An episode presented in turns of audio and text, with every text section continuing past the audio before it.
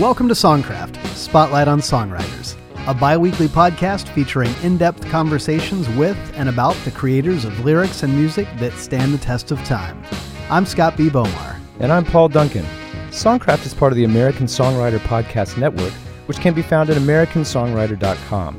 To make sure you don't miss an episode, please take a moment to subscribe to our show via Apple Podcasts, iTunes, Spotify, Stitcher, or wherever you get your podcasts. If you want to help support Songcraft while accessing bonus content and rewards, please visit our Patreon page at patreon.com slash songcraftshow. You can also keep up with us on Facebook and Twitter by searching for one word, Songcraft Show, or visit us at songcraftshow.com, where you can check out our episode archive and sign up for our email list.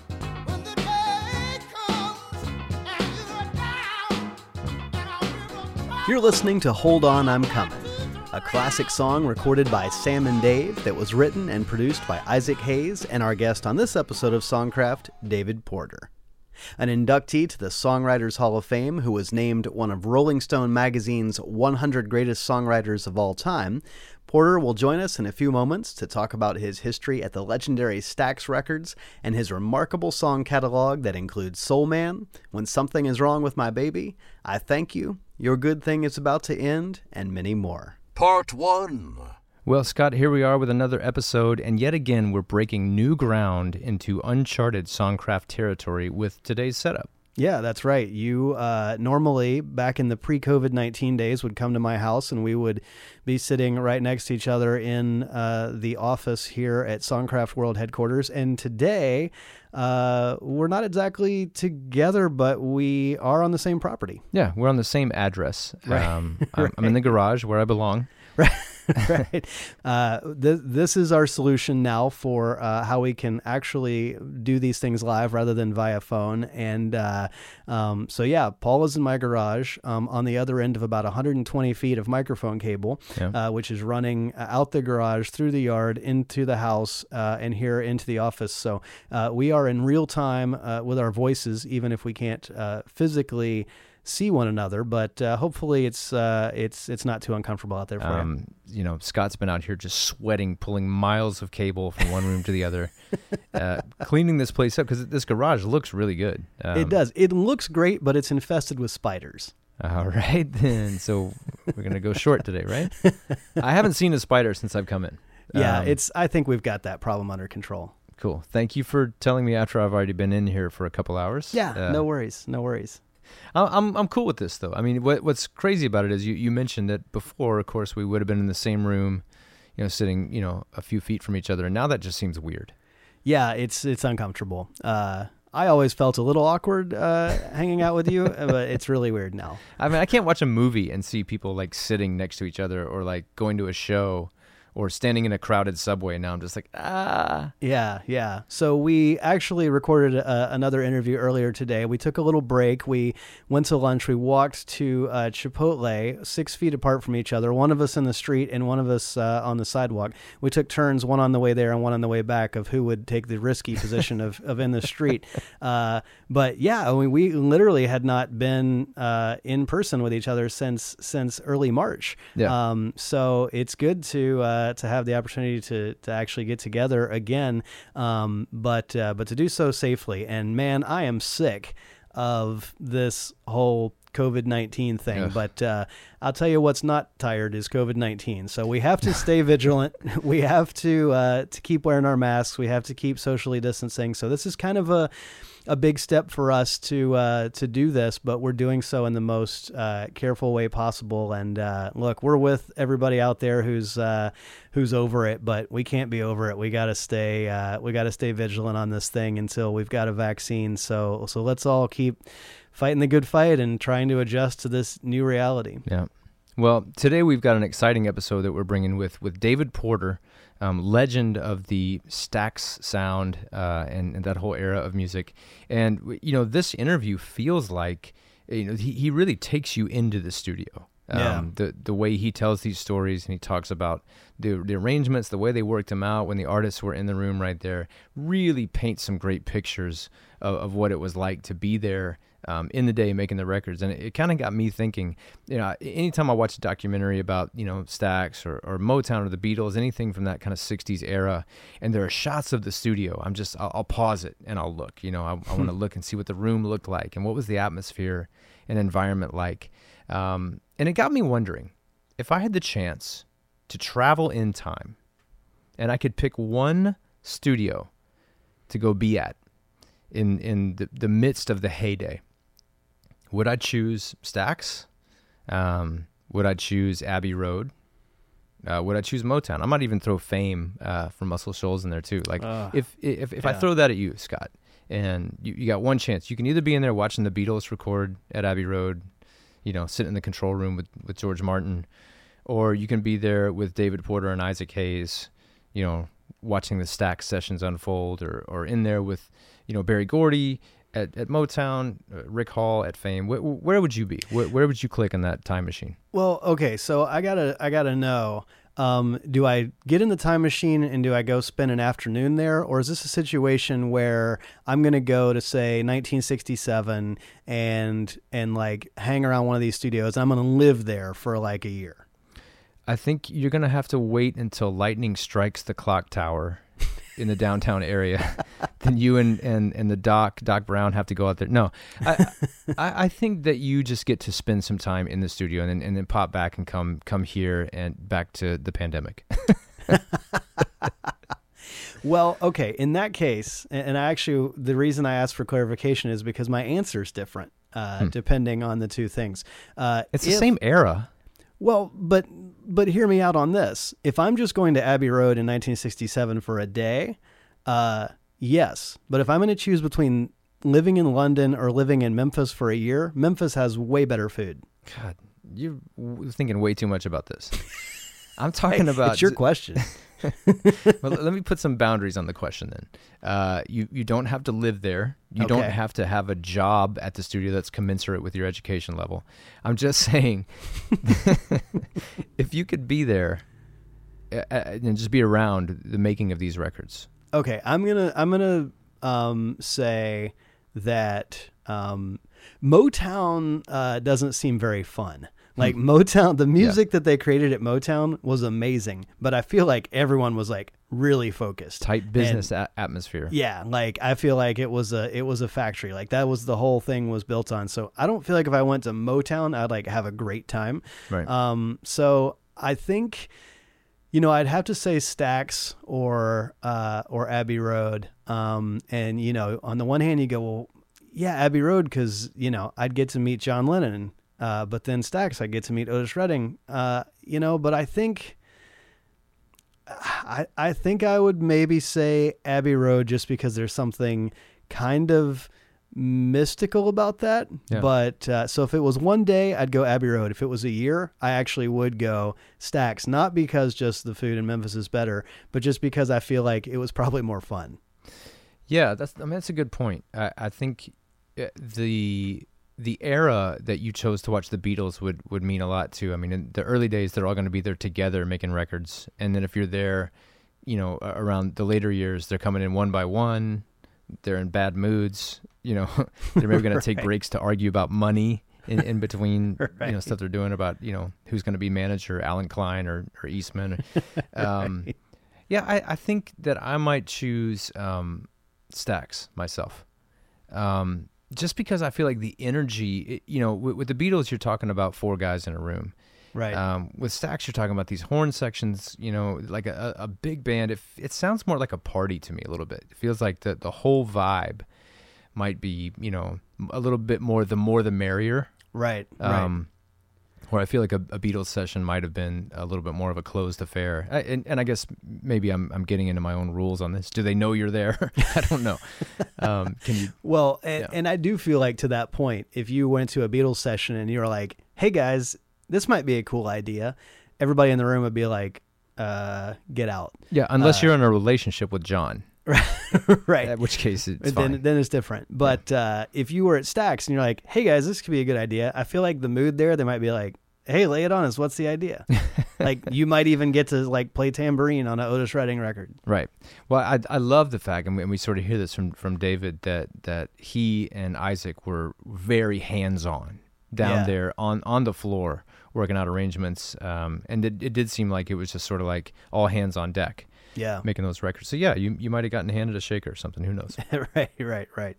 Well, and I think it's so important to look back too at the history of Stax because we are at a time uh, in our nation's history where we're having important conversations about um, race and about justice. And, you know, when you look back at, at Stax, I mean, you know, geez, like it, it wasn't perfect, but you had um, truly this situation where white and black musicians uh, were coming together in the segregated South in the 60s to make music together. And um, David even kind of talks a bit about how, you know, entertainment was an opportunity for black Americans to, to make their voices heard. Um, and the, the ways that they were doing that at Stax, um, you know, might not really seem like that remarkable by today's standards, but man, by the standards of that time, it's almost unheard of. Yeah. Um, to have you know a couple of white country music fans start a record label and then morph it into probably the greatest R&B and soul headquarters uh, in the history of this country, where you you truly did have people coming together thanks to the power of music. Um, you, you made a comment to me recently about an artist being uh, the equivalent of Grubhub. Uh, that that the the songs that that artist sang that they didn't uh, write, you know, Right. they just became the Just delivery. delivery method. yeah. right. Uh, and now Sam and Dave and all these Stax artists, I, I wouldn't dismiss them in any way, nor would you. I know uh, as as Grubhub, like they're fan- fantastic artists. But man, if you don't have Isaac Hayes and David Porter Right. uh, behind some of these artists, like those guys, eh, they weren't the delivery system, but they were the creators of something revolutionary. Yeah, David and Isaac were in the kitchen, which is funny because you think about Isaac becoming the chef uh, on, oh, on uh, South Park. South Park. Yeah. Yeah, I forgot about that. Um, but yeah, I mean the the stuff that that those guys came out with. I mean, I, I when he started talking about when something is wrong with my baby, I I started to kind of like drift off thinking about listening to that song after the the uh, interview was over. I was like, I just I got to get to my little Bluetooth speaker and pull that song up because I haven't heard it in a while. And that song is so emotional and so beautiful. Yeah. Man, such good stuff. It is. It's just uh, unbelievable. So, we are more than thrilled to present uh, this fantastic interview with a true living legend. Part 2. Named one of Rolling Stone magazine's 100 greatest songwriters of all time, David Porter is best known for his songwriting partnership with Isaac Hayes that helped define the sound of Memphis's legendary Stax Records. As the first African American staff songwriter at Stax, Porter, along with his partner, wrote and produced songs such as B.A.B.Y. for Carla Thomas, Your Good Thing Is About to End, an R&B hit for Mabel John that later became a pop and R&B smash for Lou Rawls, and his own recording of Can't See You When I Want To. Hayes and Porter are best known, however, for their work with Sam and Dave, including such classic hits as You Don't Know Like I Know, You Got Me Hummin', Hold On I'm Comin', which later became a country hit for Waylon Jennings and Jerry Reed, Soul Man, which became a hit a second time thanks to the Blues Brothers, I Thank You, which was later covered by ZZ Top, and When Something Is Wrong with My Baby, which was reimagined as a memorable duet between Otis Redding and Carla Thomas, a country hit for Sonny James, and an adult contemporary hit for Linda Ronstadt and Aaron Neville. The list of artists who've covered Porter's songs includes Aretha Franklin, Bruce Springsteen, William Bell, Melissa Etheridge, Bonnie Raitt, Garth Brooks, Etta James, Celine Dion, Wilson Pickett, George Benson, Dusty Springfield, Jerry Lee Lewis, the Staples Singers, Solomon Burke, James Brown, Eric Clapton, B.B. King, Tina Turner, Jackie Wilson, and more. His songs have been used as samples in countless recordings by artists such as Jay Z, Eminem, Wu Tang Clan, The Notorious B.I.G., Justin Bieber, Mariah Carey, and others. A giant among music legends, Porter was inducted into the Songwriters Hall of Fame in 2005.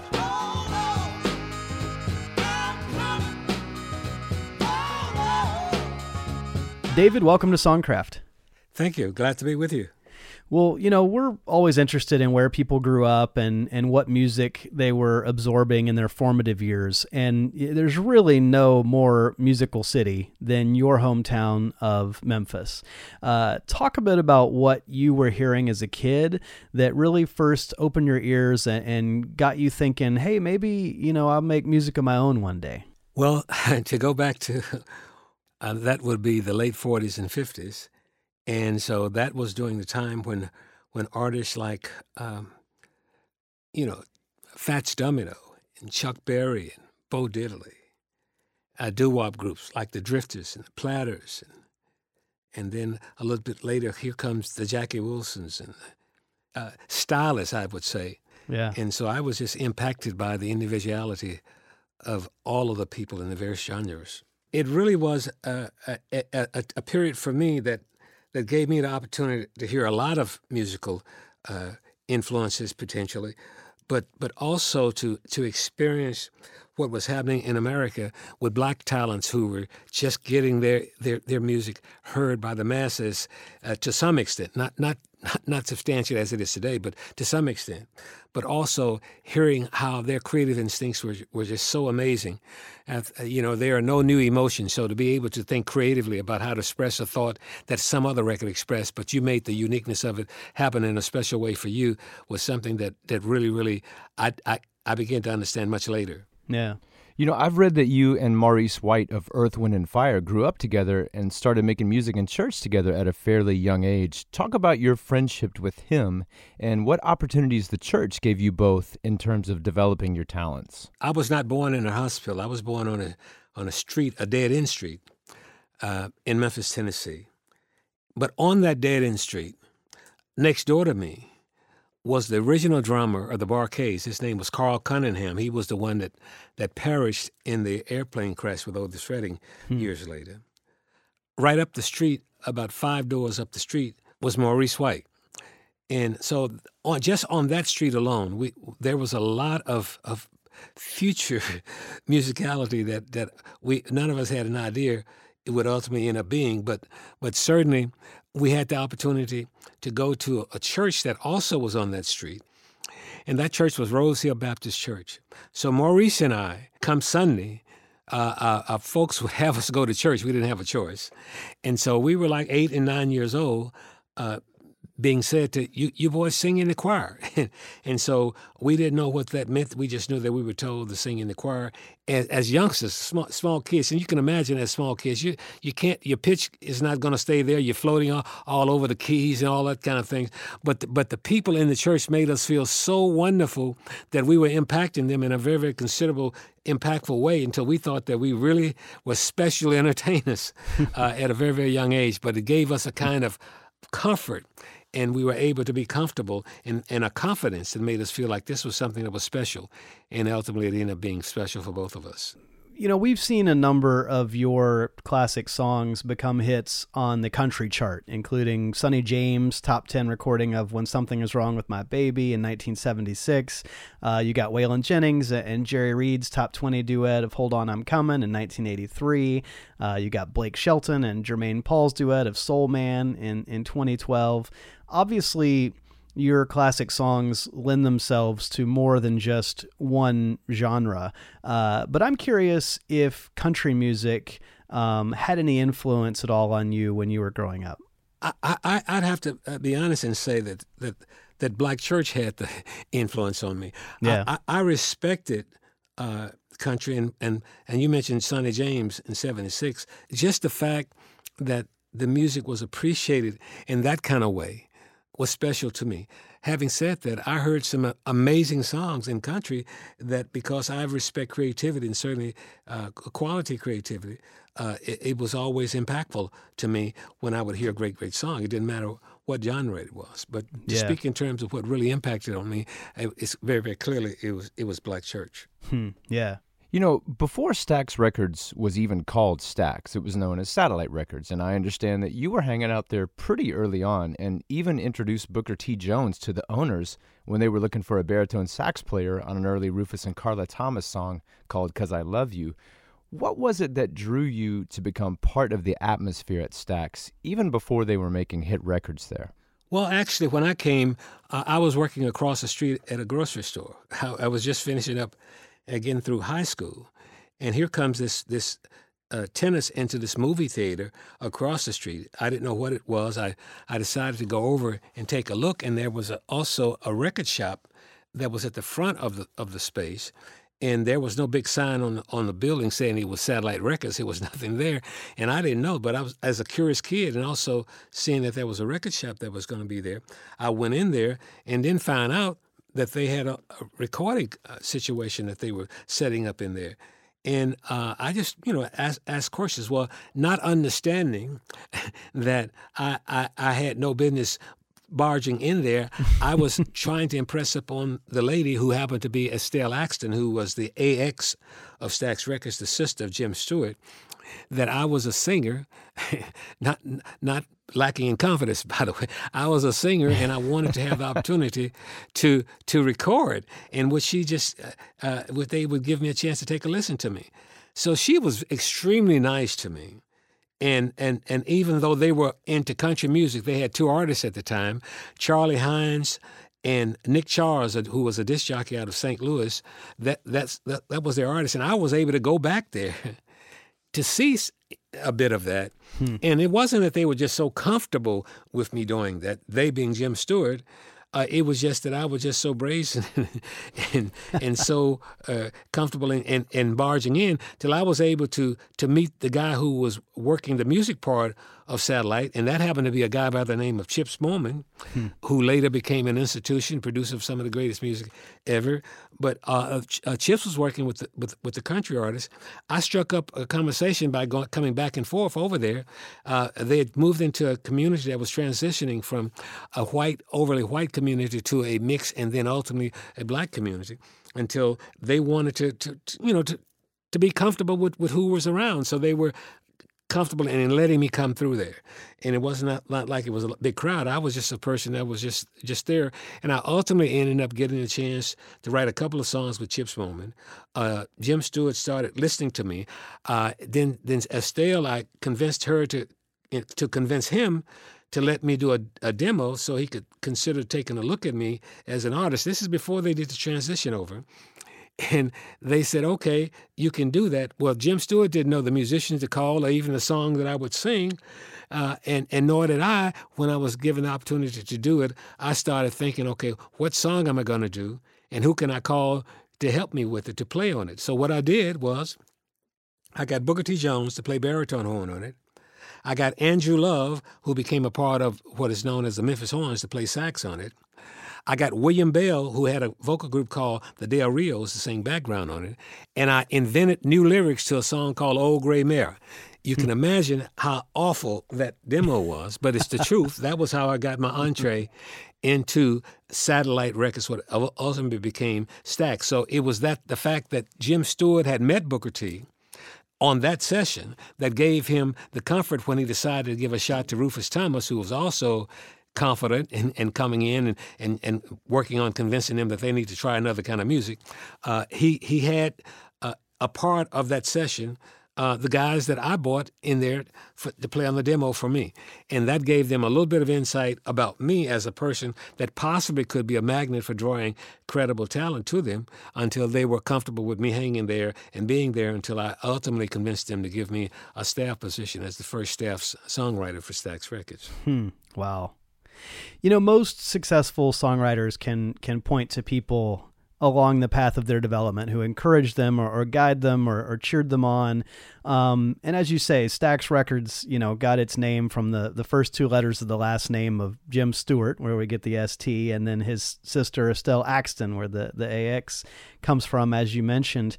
Um, and Mrs. Axton, as, as many people know, uh, ran the record shop that you talked about that was out uh, in front of the studio. And uh, I understand that she had a lot to do with kind of encouraging your raw talent as a writer.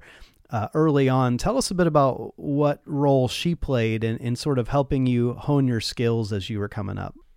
Well, when you consider the fact that that we're talking uh, early '60s, right? The world hadn't changed in, in, in the right kind of way that it needed to for African Americans at the time, so there was a lot of transition going on, and have a, a lady who was kind enough, encouraging enough to listen to a kid that, that she was just getting familiar with and play records free for him to to analyze because I had no money to buy them. I was still working at the grocery store across the street, hmm. and to play the records for me, and just to to encourage me to say, well, you know, you just need to, if you're going to do this, you just need to really study what they're doing.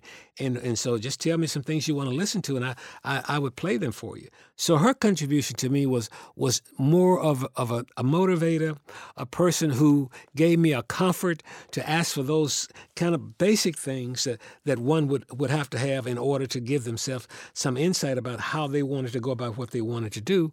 And that was a kid that didn't have money to buy the records or anything such as that, but was given access to all the music that I wanted to hear that was coming out, that was impacting in the marketplace, and all of that, so that I could understand what was going on around me in the music space and develop some kind of thought processes about how I would go about doing it. And mm. that was the the really, really tremendous gift that this lady gave to me at a time when the, when this country was not where it needed to be, but yeah. the, just the generosity of her time and, and her assets, uh, rather than selling it, but letting a kid hear it and study it, was an amazing, amazing gift to me. And I hmm. always treasured that uh, because that was so beautiful of her. And it ended up because I was the first that she was able to do that, and it ended up I was getting some traction. There were other kids that then started coming in to the to record shop, and she was now beginning to to know that as an example what what her impact could be based on what she saw happening with me. She could also have that same kind of impact on other young kids that looked like me that would come into that record shop, and so she started doing that. So, but I give her the respect, and that's why I worked as a trust, national trustee officer in the Grammy organization many years later to work campaigning that she ultimately got the trustees award from the the Academy, the hmm. Grammy organization. Yeah. Wow, that's great. Uh, before you formed uh, your songwriting partnership with Isaac Hayes, I-, I believe you were writing with Chips Moman and Steve Cropper and other folks at Stax, including Rufus Thomas's son Marvell, with whom you wrote "The Life I Live." Which was released by Barbara Stephens on Satellite Records in October of 1961, and which I'm guessing was your first, you know, cut as a songwriter. Uh, talk about the feeling of hearing a real artist on a real record label record one of your songs for the very first time. Uh, I record. I had a record called "Can't See You When I Want to," uh, right before I got into Stax, and it was on a label called Golden Eagle, I never saw a penny from it. I understand it got some airplay and a little a bit of exposure. So uh, that was a that was a a, a, a really really bad experience for me. but uh, that same song, I, I, felt that I wanted to re-record that again if, if Jim would, would give me a chance to be a recording artist. And the uh, attitude was no, because I'd made such a bad impression with my demo.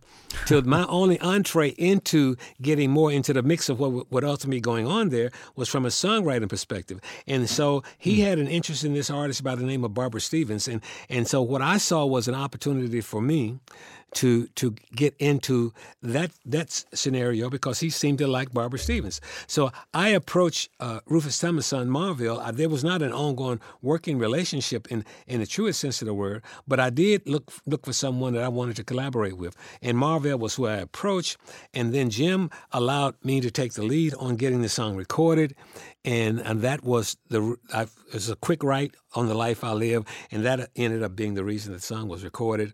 We were able to do it in the studio. I didn't realize at the time that we were producing the records because, uh, you know, it was not a situation where we were getting credit for that, but but that was how the record happened. The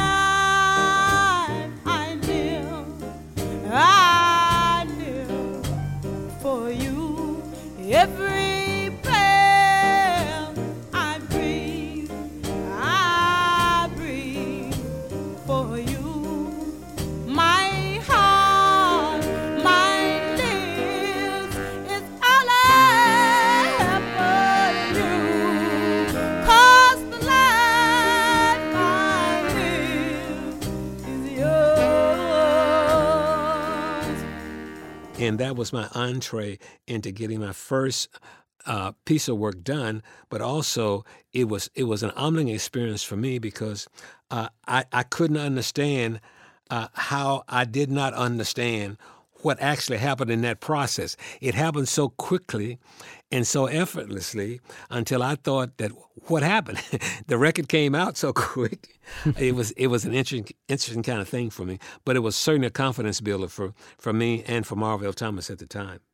Well, as you say, you were, you know, cutting records as an artist for various labels, including Golden Eagle that you mentioned, Hi Records, Savoy Records, using names uh, like Little David and, and Kenny Kane.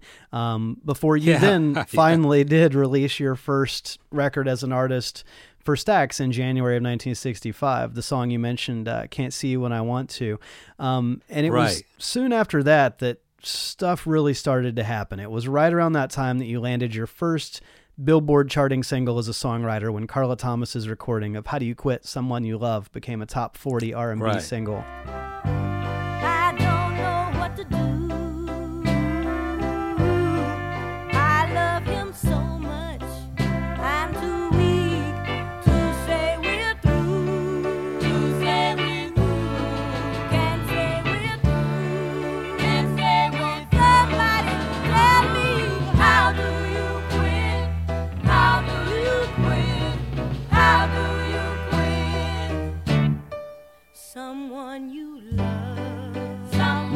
This is a significant moment because this is when we see Isaac Hayes enter the picture, who became uh, your longtime songwriting partner.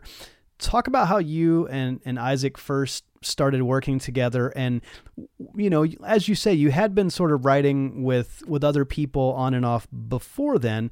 But what was it that the two of you kind of each brought to the table in those early days that where you really knew it just clicked and hey this is this is going to be the right combination Well, in high school, I thought I wanted to uh, certainly be a singer, but also I wanted to be in the band. So I I picked up the wrong instrument, which was a trumpet, and bummed from friends of mine, and, and thought that's what I wanted to do. But I couldn't effectively do that as a singer, and, and I certainly couldn't do that effectively writing songs. So I I just put the trumpet down and felt that okay, my my route to, to do what I wanted to do would, would actually be more effective with, in a collaborative kind of sense. And I did not develop the chops for being a, a keyboard player. So I wanted someone that was effective in that because that's where I had my greater feel for from as, as, as a songwriter. And so what I did see uh, with, with, with, uh, with, with Marvell was that I, I needed to have someone who who I can relate to more easily, but also who was on the path to us establishing our own personal identity with it. Well, Isaac Hayes and I, we were at rival high schools. He went to Man- Manassas High School in Memphis, Tennessee, and I went to Booker T. Washington High School in Memphis, Tennessee. And we both sang on a street called Beale Street in Memphis that was very, very popular, very, very famous as a music street at a place called the Palace Theater. And we would uh, be on talent shows there on Wednesday nights. And uh, that was where I met Isaac. He had a doo wop group called the Teen Tones, and I had a a doo wop group called the the Marquettes, and so we would be singing competitively uh, at these talent shows on Wednesday nights. So we knew of each other, uh, but he didn't know all of what I did, and I didn't know all of of, of what he did. So when I'd gotten in at Stax, like I said, as, as the first staff person there, I was looking for someone that I could collaborate in an ongoing way, but we also would have an opportunity to develop a creative flavor that was unique for us. And the motivation for that was the, the respect that we that I had really for what was happening with Motown with Holland Dozier Holland. Just the fact of that that creative teamwork that they had was amazing to me. And I just feel like that that's that's a plausible thought process for me to have. And then I also saw the beauty of, of Hal David and Burt Bacharach, which was another kind of creativity that I didn't have any false solutions that I could think creatively to do those kinds of, uh, of songs, but I just had such great respect for the writing and, and the creative instincts of those two together. So I knew that I wanted to develop a, a quality relationship in a creative sense with one person. And I felt that Isaac and I could do that. So I approached Isaac uh, b- before the college session about let us get together and write something. And he said, "Okay, well let's let's let's, try it, give it a shot." And then we talk. I, I wanted to have meetings with him about concept, and I talked to him at length about the concept of creating our own personal identity to our creative process, so that if we had some success, we would have some kind of idea as to how to go back to that well, not to duplicate the same kind of patterns, but the uh, understanding of the overall concept of what made made us effective. And so I would, I, he and I were able to co- communicate and talk on that level to develop an understanding of what we were doing. So, in the event that we had a, a level of success, we'd, ha- we'd have some sense of what gave us the greater opportunity to have more. And so that was a, a thought process that, that I only can, can say to this day, I was only able to, to create that with one person, and that was with Isaac Hayes. Hmm. Wow. Well, it's impossible to talk about Hayes and Porter without talking about Sam and Dave. Um, in much the same way that the Supremes became kind of the conduit for the vision of Holland Dozier Holland at Motown, Sam and Dave became that for you and Isaac at Stax. Um, after a couple of non-charting singles, you landed your first top 10 R&B hit and first appearance on the Billboard Pop Chart with the duo's recording of "You Don't Know Like I Know."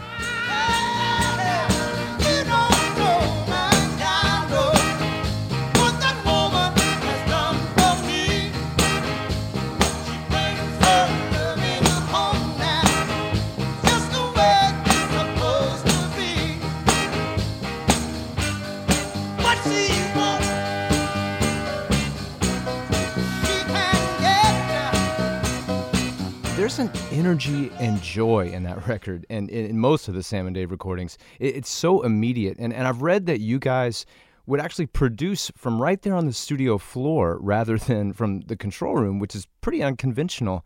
And, and so not only were you writing the songs, but you were bringing them to life in the studio. I'd love to hear more about your recording process. Well, uh, one, Isaac and I would work on the concepts of songs when there was no one in the studios, and so we would do that, and we would we would think in terms of what we were trying to accomplish with the creative process for that particular artist, and we were able to crystallize that with with, with Sam and Dave, and so when we did that, we knew both of us knew that we would have to stay on top of every aspect of the creative process in order to get what we felt would be an identity and a uniqueness for them. So uh, Isaac would, would work on the horn patterns on the floor. I would work on the vocals of the artist, and I would simply sit, there and teach them each the parts. And then when we would record the songs, eh, they would be on one side of the microphone. I would be on the other side of the microphone, directing them like you're directing a choir, and and with the, the hands up for the for the high notes, the the the back off for the low, the inserts on the ad libs, all of those kind of things were calculated, and they were just amazing at their gifts to be able to not only to understand that, but but not also not to lose their own personal identity in what they were doing, and so that process became the signature process that Isaac and I use on every artist we work with, be it Johnnie Taylor or or the Soul Children or or whoever. It didn't. It did not matter because uh, Sam and Dave, were, we were able to to make a process in an ongoing way, work up the arrangements before we'd put them on the mic, rehearse with them singing the song at the piano, give them an understanding of what those processes would be, and then get on, on the microphone and bring out the energy that's necessary to make the make the song sizzle. And and that's that was really what that, that process those processes were. And because the patterns, the musical patterns were, were, were thought out and given to the musicians from from Jump Street, the individuality of Sam and Dave sound like a Sam and Dave record. By the same token, if if if Cropper and, and Al Jackson and Booker or whoever was uh, Duck were working on another artist, that individuality was able to be manifested in what they were doing with that particular artist as well. So, but we we started that effectively with what we were doing with Sam and Dave. Well, in 1966 alone, I believe you and Isaac had about 10 songs enter the charts, which is just incredible. Those include Johnnie Taylor's I Had a Dream and I Gotta Love Somebody's Baby, Carla Thomas's Let Me Be Good to You, Ruby Johnson's I'll Run Your Hurt Away, and, and several others. But the biggest by far to hit the charts that year was Sam and Dave's classic Hold On, I'm Coming. And I've heard that the title of that song was born out of a moment of impatience. I'd love to hear the the genesis of that song. Well, as I mentioned earlier, uh, Stax Studios was actually an old converted movie theater. And back in those days, the movie theaters were you walk in the front door, you walk down a slope floor, you go sit in front of the screen and you're looking up at the screen.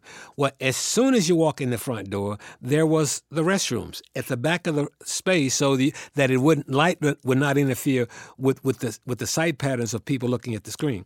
And so we had a restroom right at the door as soon as you walked in it. Well, we were using that that room not only for a restroom but also for an echo chamber as well. And so I, as I mentioned, Isaac and I work very late at night and, and, until early mornings writing songs. And so that this particular night, we were trying to come up with a follow up to "You Don't Know Like I Know" and trying to be sure that we we had something that could be really really special because we were really feeling good about the initial success on them. And so we were looking for the right idea. So we were working toward that end, but nothing was happening, so I had to go to the restroom. So I went to the restroom, and so uh, Isaac now is rushing me to come out and uh, he's screaming at me, and I scream back, "Hold on, man, I'm coming!" And I said, "Oh my goodness, that's it." and so I came out of the restroom. I says, and we had code names for each other. Uh, his name was Hobasak, and my name was Robasak. And I said, uh, "Sack, I, I got us, I got it." He says, "What is it?" I said, "Hold on, I'm coming." I said, "Think in terms of Superman rescuing somebody and flying through the air and and that kind of thing. That's that's the energy of this idea." And he said, "Oh yeah, I like the thought of that." He said, "Man, you know what? With that in mind, I got a horn riff that I put down a, a, couple weeks ago. Let's let me go in the control room. Let me play that for you." So he played the horn riff. It was da da da da da da da da. We talked because it came out of the Superman conversation that we'd had. So we had the horn riff. So we sat down at the piano. We knew directionally where it was going to go and without having any set lyric at all, but having the concept of what the horns were going to do, the concept of where the idea energy was, was going to come from. In 20 minutes, we wrote Hold On, I'm Coming. I did, did not stop. I started singing. The lyrics just came right on out the whole nine yards. That's amazing. Th- these are my favorite kinds of songwriting stories. the bridge of the song, if you if you look at the bridge of the song, the pattern of the bridge goes in, to a chord progression that's totally unique and a separate kind of bridge progression that you wouldn't ordinarily hear. That's with Superman flying in the air and changing pattern in, in his flight. Wow. That that's what that was. If you if you look at the, listen to Hold On I'm Coming and listen to the bridge of that, you you, you and, and understand conceptually how we were thinking at that particular time, you see that's that's what that was.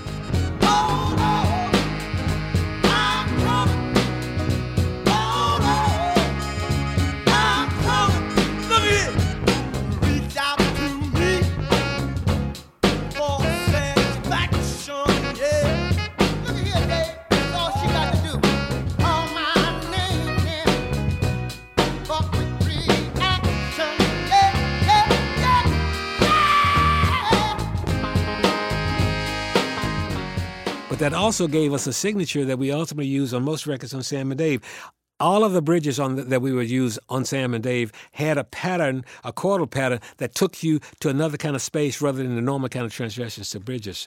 And so Soul Man, the same thing. I mean, just uh, I thank you, the same thing. It, it, it was it was just it all came out of the motivation and the success that that happened out of Hold On, I'm Coming. Wow. I love Wow. that. And just imagine that you hadn't have drank that much coffee that day and you didn't have to go to the bathroom. This might have never happened. I, I think about that often. yeah. But before we, uh, you know, jump back into Sam and Dave, because there's there's plenty to talk about there. I, I also want to ask you about a couple more of those hits that just kept raining down on you in 1966.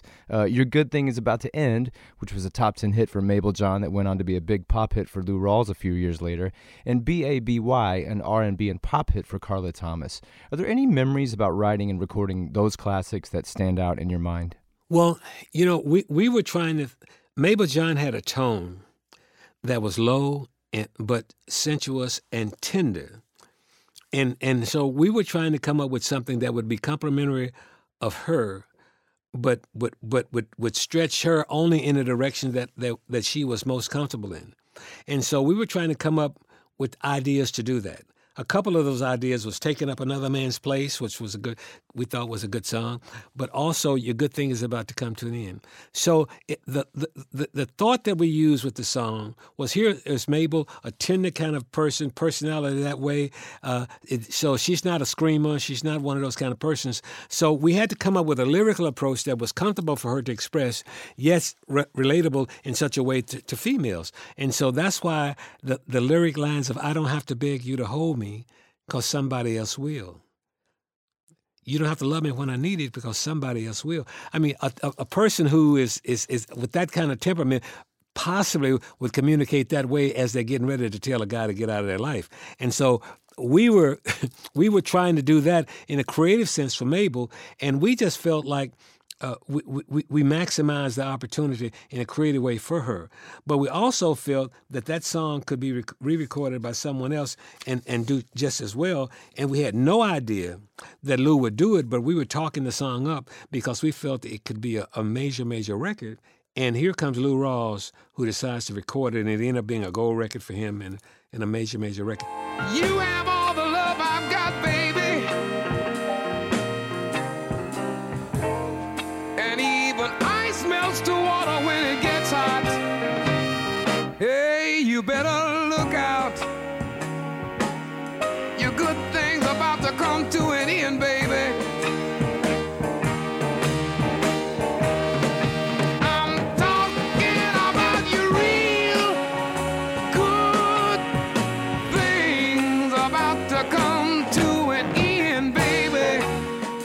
On the B.A.B.Y. song uh, of Carla Thomas, Isaac and I was trying desperately to get the right kind of mood set that we thought we had uh, for the for the for the song. But when we got into the studio and was attempting to do it, uh, we were not able to to find that that that strand that gave us the comfort that we had where the song needed to be. And there were only a couple of songs that we recorded on Carla that we fa- found that difficulty with.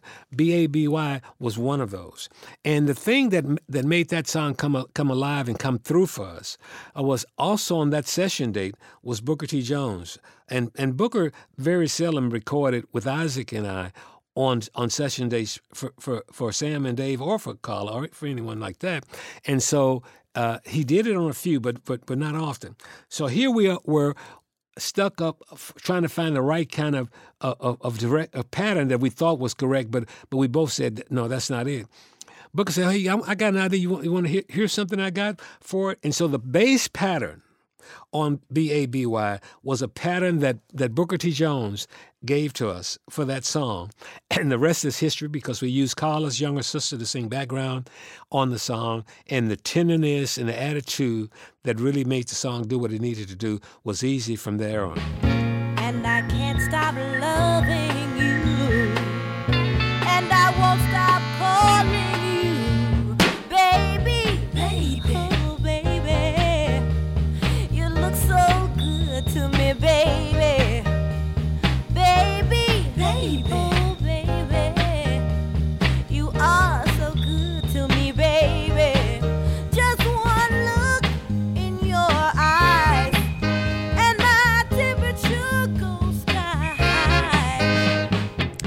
Well, the hits kept coming with Sam and Dave, including uh, I Said I Wasn't Going to Tell Nobody and You Got Me Humming. But one of the absolute classics of your catalog is the beautiful soul ballad, When Something Is Wrong with My Baby. When something is wrong with my baby,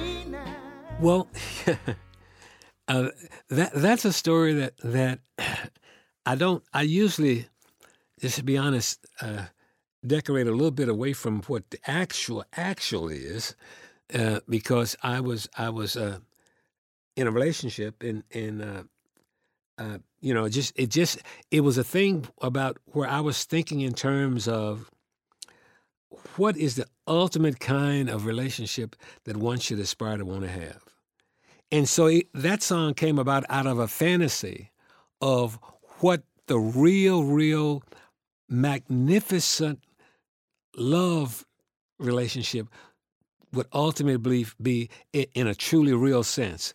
And so, uh, you know, just just thinking, I was trying desperately to come up with a hook for for for an idea for that. And just thinking of that, one night after uh, after being asleep, uh, I, I woke up in the middle of the night, and sometimes I would do this. It happened more than on one occasion. I heard uh, something inside of my mindset in my dream that said, "When something is wrong with my baby, something is wrong with me." I always kept a legal pad up under the bed. Sounds silly, but it's true. I, and I, I, I took the legal pad out, half sleep, wrote the title out, put the legal pad down, went back to sleep. Didn't even think about it other than I woke up, and that's what was in the front of my mind. I wrote it down. And I've, I've, I've always thought that when you get those ideas, you better write them down because they go through you, they don't stay with you. And so I mm, wrote, yeah. the, wrote that down. And the next day, got up and I looked at the pad and saw that. And I called Isaac and said, hey, man, I, I got this idea that for, for a ballad for Sam and Dave, I think could be the one. He says, what? I said, when something is wrong with my baby, something is, he, he, he just, he just started screaming, man, I love that. Hmm. so I said, can we get in the studio to write it? Because we, we, we, at the time, we would write, but then when we'd go home and whatever, we'd be, both of us wanted to be away from music so we could think fresh the next day. So we didn't have a keyboard to work on.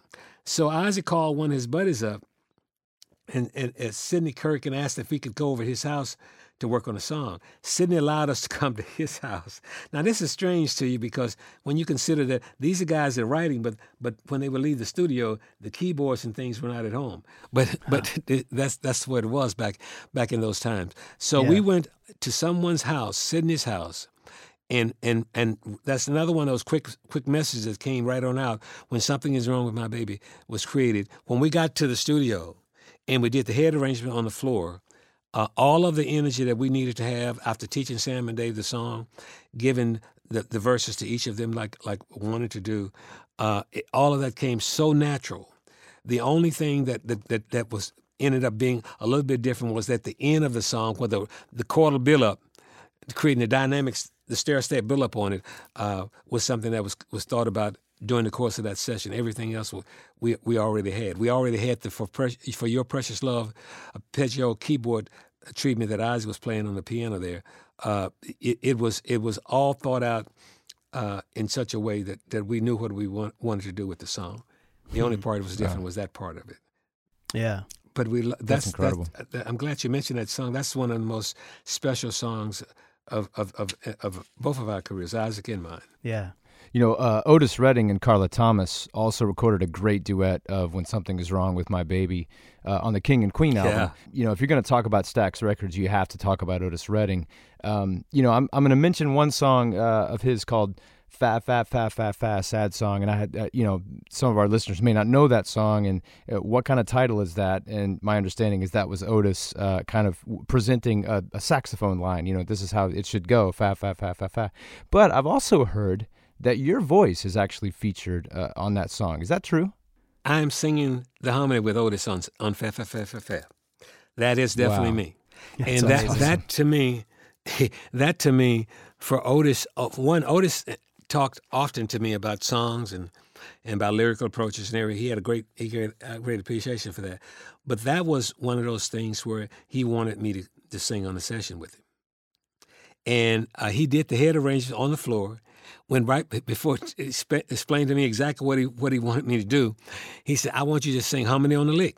So so I said, "What lick?" He says, "Well, you'll you'll hear it when I when I sing." So he he went Otis would on the floor doing the full arrangement with the band on the floor. Now now we hadn't gotten to the microphone. He hadn't sang anything yet.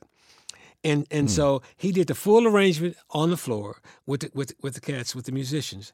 Now he's ready to sing the song. So he says. He said, "He said that's what you're gonna sing harmony with me." So, so I'm saying, "What the hell?"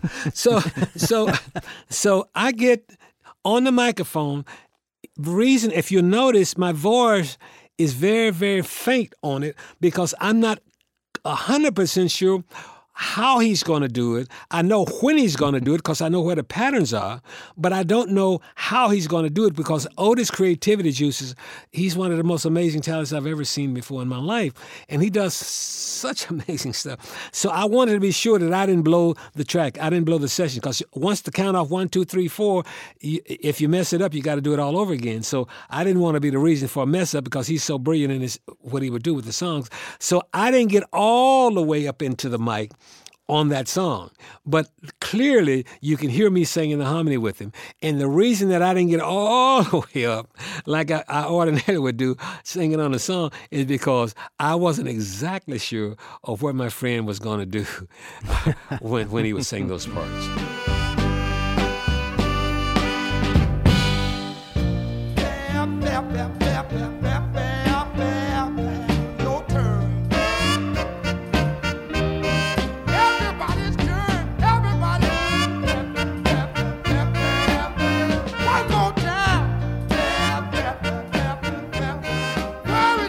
Put Otis up at the mic. It's kind of like just lighten that fuse, and you kind of just you know either get out of the way or just see what he's gonna do. It seems like one of the most explosive talents that that has ever stood behind a microphone.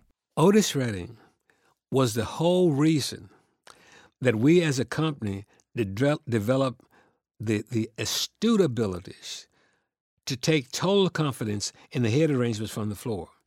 Because Otis Redding would hear these songs in his head and then walk around the room and hum parts to folk in the room. And then when they would play it, it would mesh together just like a puzzle.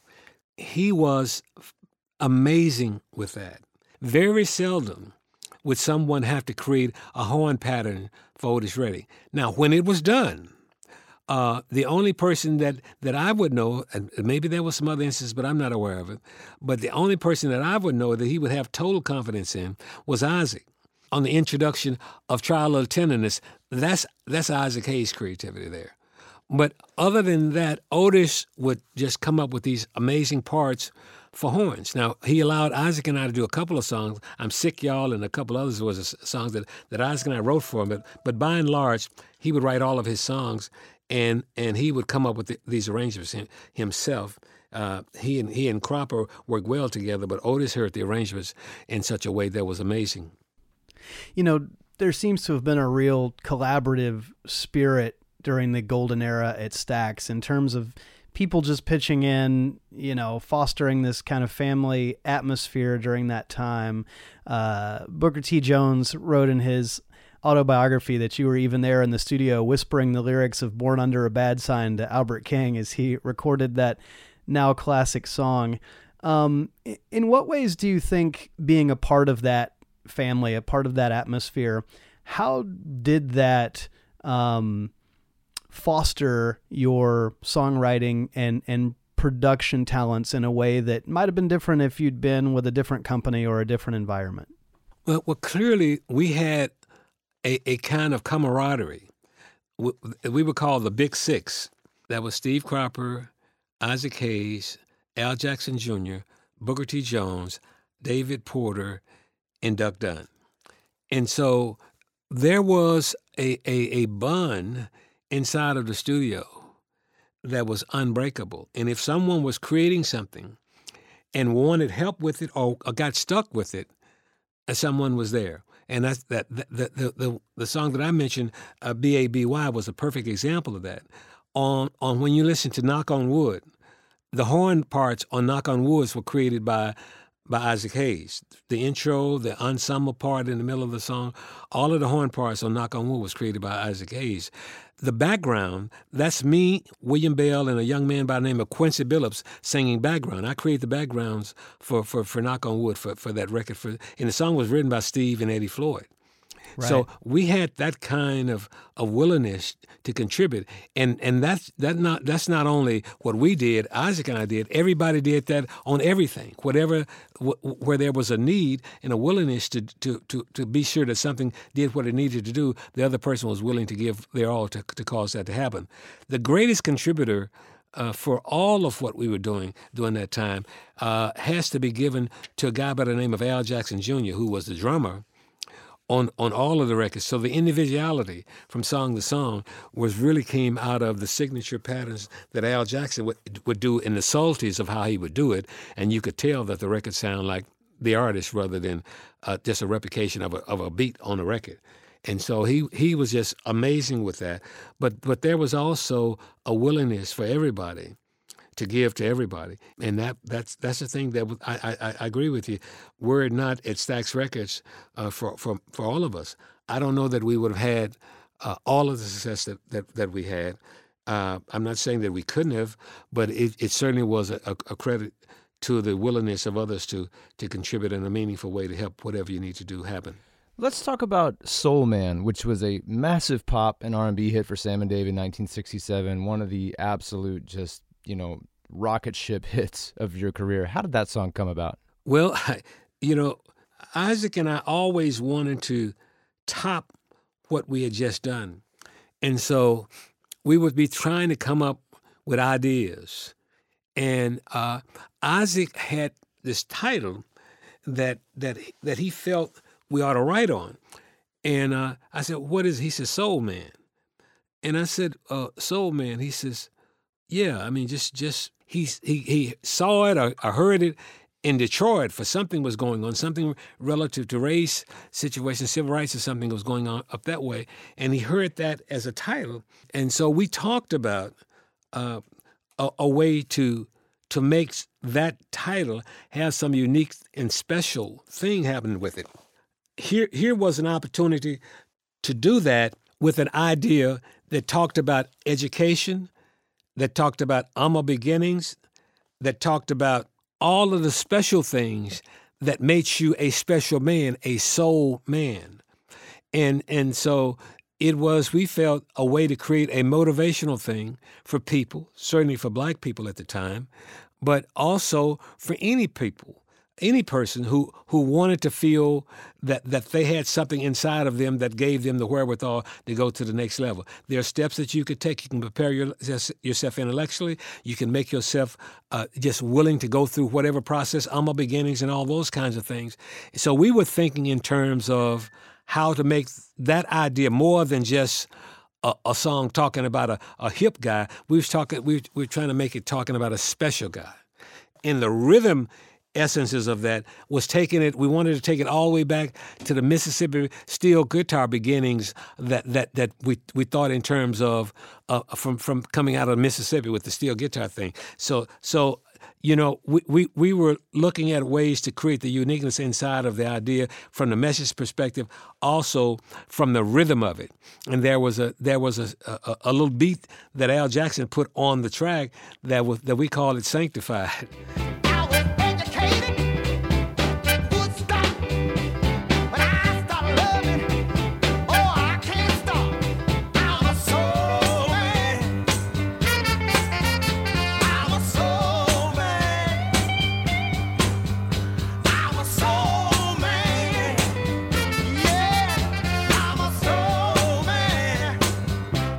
And so we, we just felt that we had created I don't want to say a masterpiece, but I would say that that that I went to I went to Jim Stewart and said, I bet you that this will be a number one record. So he we, we, this is before the record was released, and he says, Bet me what? I said, I bet you twenty thousand dollars it'll be a number one record. He said, Sure, yeah. I said, shake on it. So Jim Stewart shook my hand that I said it would be a number one pop record, Soul Man, twenty thousand dollars. Now you have to understand what year that was 67, 68, $20,000 was a lot of money. And so he shook my hand. Soul Man hit number one for one week. The Beatles didn't let it stay stay long. Top ten record on Billboard, number one on Cashbox, and Jim Stewart lost twenty thousand dollars. So so but I, I, I just felt like that that song, Isaac and I both felt that we had created a template for something that was special and unique. There's a, a line in Soul Man that has always perplexed me, and now that I have a captive audience with the man who wrote it, I can, I can finally solve this mystery. Uh, there's the lyric that says, I was educated at Woodstock, but this was two years before the famous music festival, and Yes. I can't imagine Yes. that the, the town of Woodstock meant much at the time. What, what is that line referring to? Woodstock is a rural high, was a rural high school in, in, in the county part of Shelby County. That's what Woodstock. Woodstock was a high school, uh, uh, near where, where where Justin Timberlake came from, from Millington, Tennessee. I'd never seen Woodstock, but I knew it was a school called Woodstock. And so I put that. I was educated at Woodstock, which symbolizes the beginning when I said I'm coming to you on a dirt road. That's the I'm a beginning part of that. And so only someone who knew what that meant at the time would know what that meant. And so no one put very much attention on, on the Woodstock phrase until here comes a music festival and here come Belushi and Aykroyd and they and they're singing a song and people equated to that. But it had everything to do with the context that the song was created in. I'm a beginning dirt road, getting an education, da da da da da da. All of that speaks in terms of coming from the, the, the, the soil, so to speak, to build Yeah. yourself up to be all the man you needed to be in, on whatever level you needed to. Wow. That's some great info. That's the kind of stuff we like getting here at Songcraft. I feel like that's a hot take on that song right there. Yeah, that's great. It's the truth. Well, yeah, Sam and Dave's last big hit was "I Thank You," which of course became a hit for the second time when ZZ Top recorded it several years later. Uh, and they still hit the charts with songs like "Everybody's Got to Believe in Somebody" and "Soul Sister," "Brown Sugar," and the top 20 R&B hit "Born Again." But Right. they, they never quite recaptured the commercial success that they had had previously. Do you have any thoughts about why the tide kind of turned for Sam and Dave when it did? Well, I, I, I- I, can only just take a, a guess, but I don't, you know, uh, the guys were touring so much, doing so much on the road and all of that, and it was becoming challenging for for them to get with us, and possibly for them to get together themselves because they were uh, on the road so much, and so we did not have the luxury of being able to to grow as the success of the artist grew by getting together to to, to think and plot more thoroughly about directionally where we were going to go from there. And so consequently, the creative process suffered a little bit because of that. The ideas were not awful ideas, I, but they were not what they could have been. But to, you mentioned I Thank You. The reason that I Thank You was recorded was because they, they had had so much success, and we Isaac and I was thinking in terms of how can they sh- their shows be impactful in a meaningful way, but also show appreciation to the audience. So we thought in terms of coming up with a song that would ultimately do that, and we came up with what we wanted to do with the song "I Thank You," and that's what we wrote it for, and it ended up being a major, major record.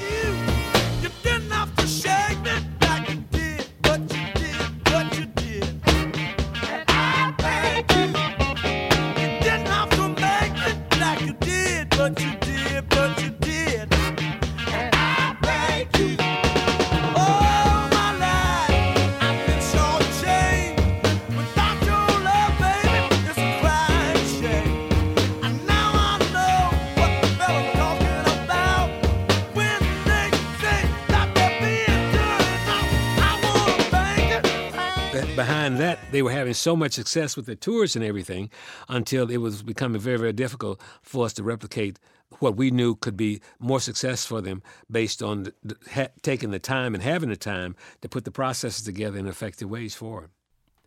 Well, as we move toward the close of the 1960s and the start of the 1970s, we see you and Isaac landing on the charts with My Baby Specializes by William Bell and Judy Clay, Sweeter He Is by the Soul Children, Wrap It Up by Archie Bell, several songs by The Emotions, including The Best Part of a Love Affair, Stealing Love, and, and Show Me How.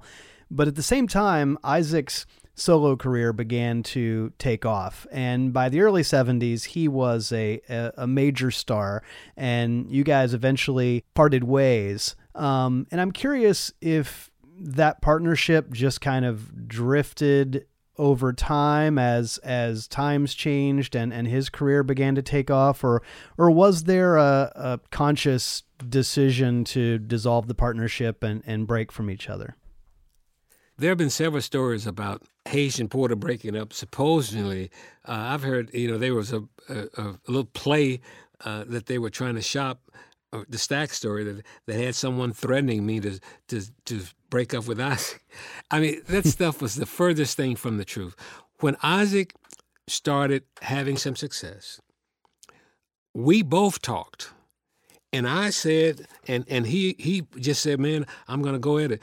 I said you should go and and and and do this, brother. Make this money because it was a, during a time where he recorded a record that was 19 minutes long and he was getting exposure for it and appreciation for it, where he was ultimately had the chance to changed the entire culture of music at that time. And so I was encouraging him to take advantage of that. And he was very, very supportive of me doing whatever I needed to do because that's why when he started to take advantage of that, I also embarked upon recording an album of my own.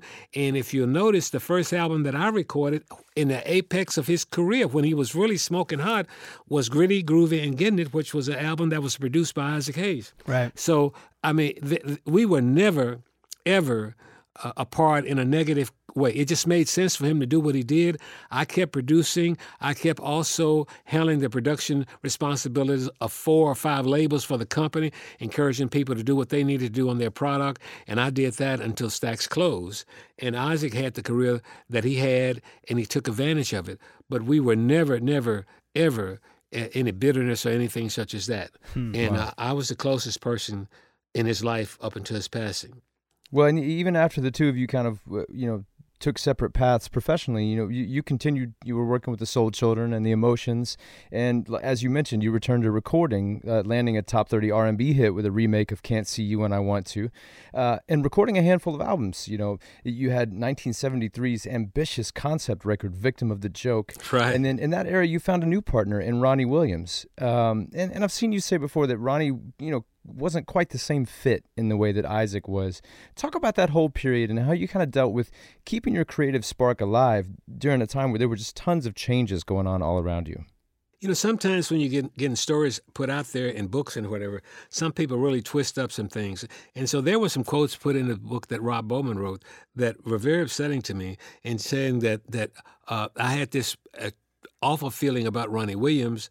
Uh, Ronnie Williams was a great contributor in, in his special ways for what I was doing. Certainly, he was not Isaac Hayes, and and, and very who could be, but but uh, Ronnie made some meaningful contributions to our, our working relationships, and I appreciated that. Uh, but it, it, it was challenging for me during that period because I had lost my mother and I was going through some some heavy kind of situations uh, that were quite challenging, and so uh, I was compromised to some extent as well. I was also was handling some of the responsibilities of encouraging other artists to write and, and create their material as well, write and produce and, and all of that. So it was it was a combination of several things that that that hurt the situation uh, to some extent. But when you consider that during the time uh, after Isaac and I were no longer had the time to work together like we had, uh, during that time, some of the most, my most powerful music was created. You mentioned the Victim of a Joke record. The samples that are on the on that record are off the roof. From Biggie, Notorious B.I.G. to I mean, the names, the list is so long the amount of samples on it. The, uh, this is with Ronnie Williams and I. There was a song called Blind Alley, which is one of the greatest uh, a song, a song that I did by, by myself. That was the, the core for Dream Love on Mar- Mariah Carey.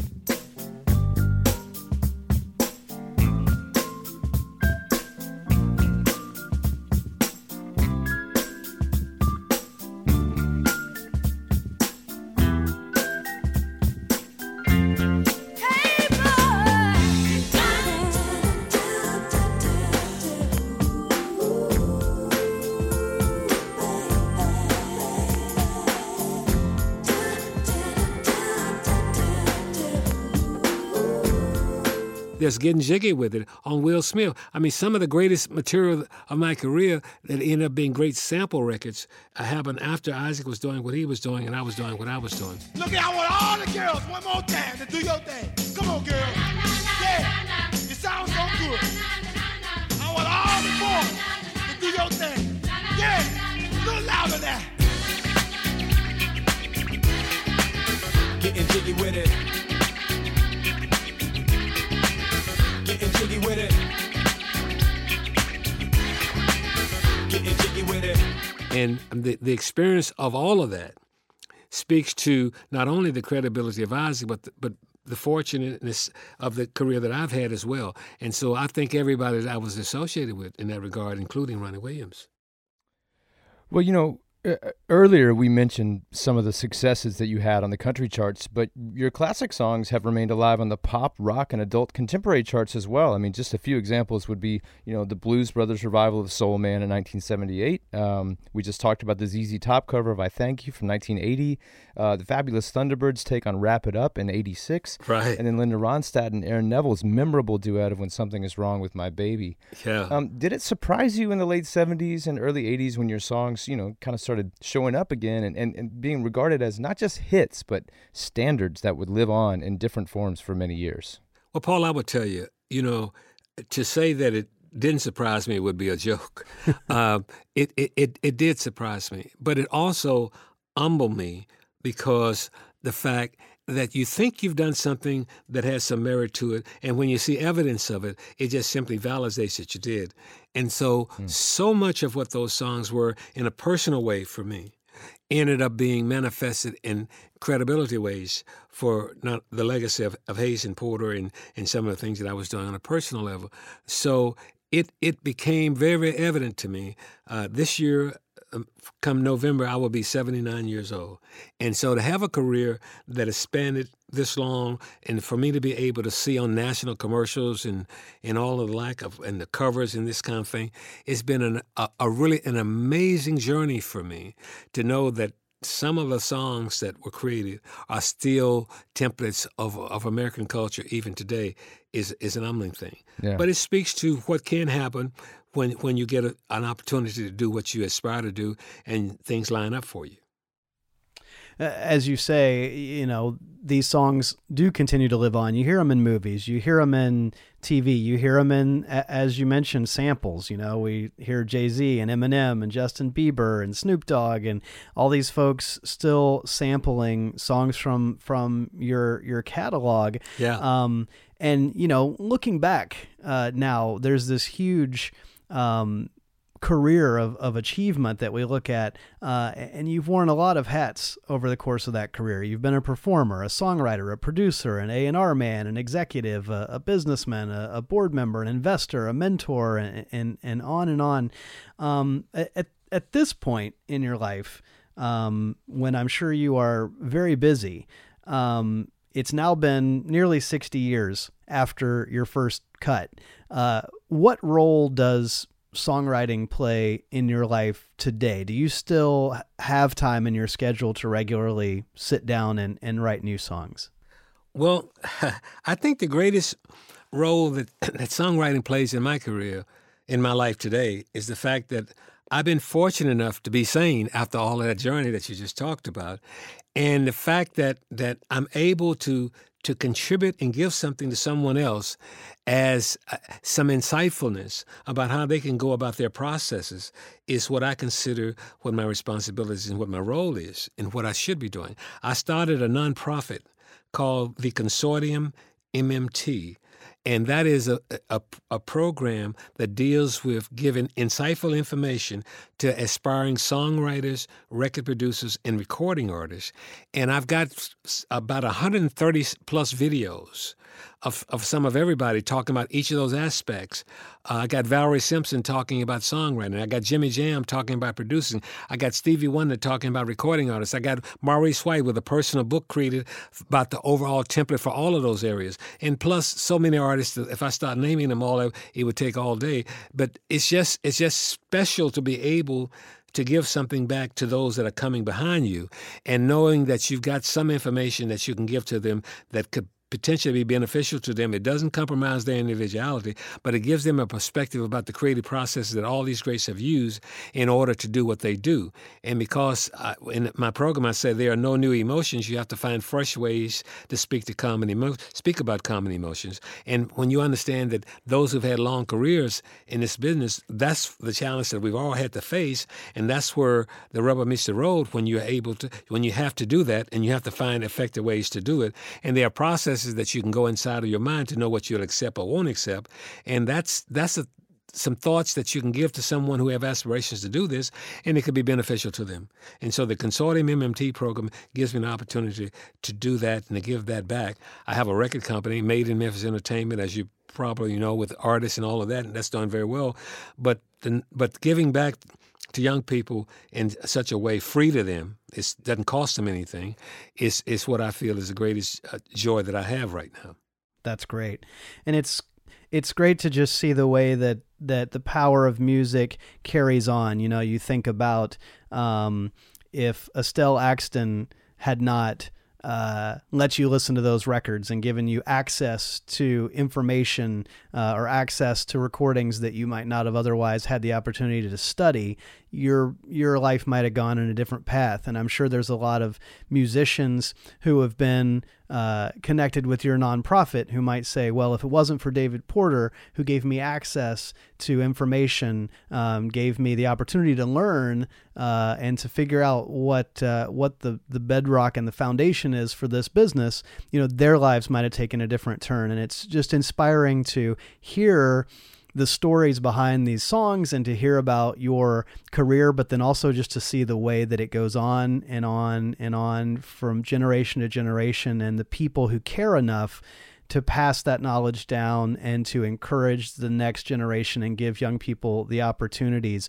Um, so it is so inspiring for us just to have the opportunity to to speak with you uh, during this time and and be enriched. To hear the behind the scenes is just amazing. So I cannot thank you enough for uh, spending time with us today and just sharing your story and uh, and your insights. It's it's truly uh, been fantastic. Well, Scott, I would tell you, it's it's really a, a, thrill for me to know that that you have messages that goes out to other songwriters. I certainly am not a, on a, any false pretense or illusion that uh, as as a songwriter, I'm the only one that thinks about giving back and all that. So I don't consider myself unique in that regard. I just consider myself uh, fortunate to be a, among a member of that club that wants to do that. Very cool. Well, that's great. Thank you, David, so much, and uh, I sure hope our paths will cross again soon. Thank you very much. Enjoyed spending time with you guys. Thanks for listening. We'd love to stay connected with you, so please take a moment to subscribe to Songcraft via Apple Podcasts, iTunes, Spotify, Stitcher, or your podcast app of choice. If you like the show, we ask you to consider rating us and leaving us a good review. Word of mouth is important, and letting our potential listeners know what you think of the show helps us tremendously. You can also sign up for our email list at songcraftshow.com and support us at patreon.com slash songcraftshow. And if you'd like, please follow us on Facebook and Twitter by searching for Songcraft Show, all one word. And finally, be sure to check out our friends at the American Songwriter Podcast Network at americansongwriter.com. Thanks, as always, for listening and for your support.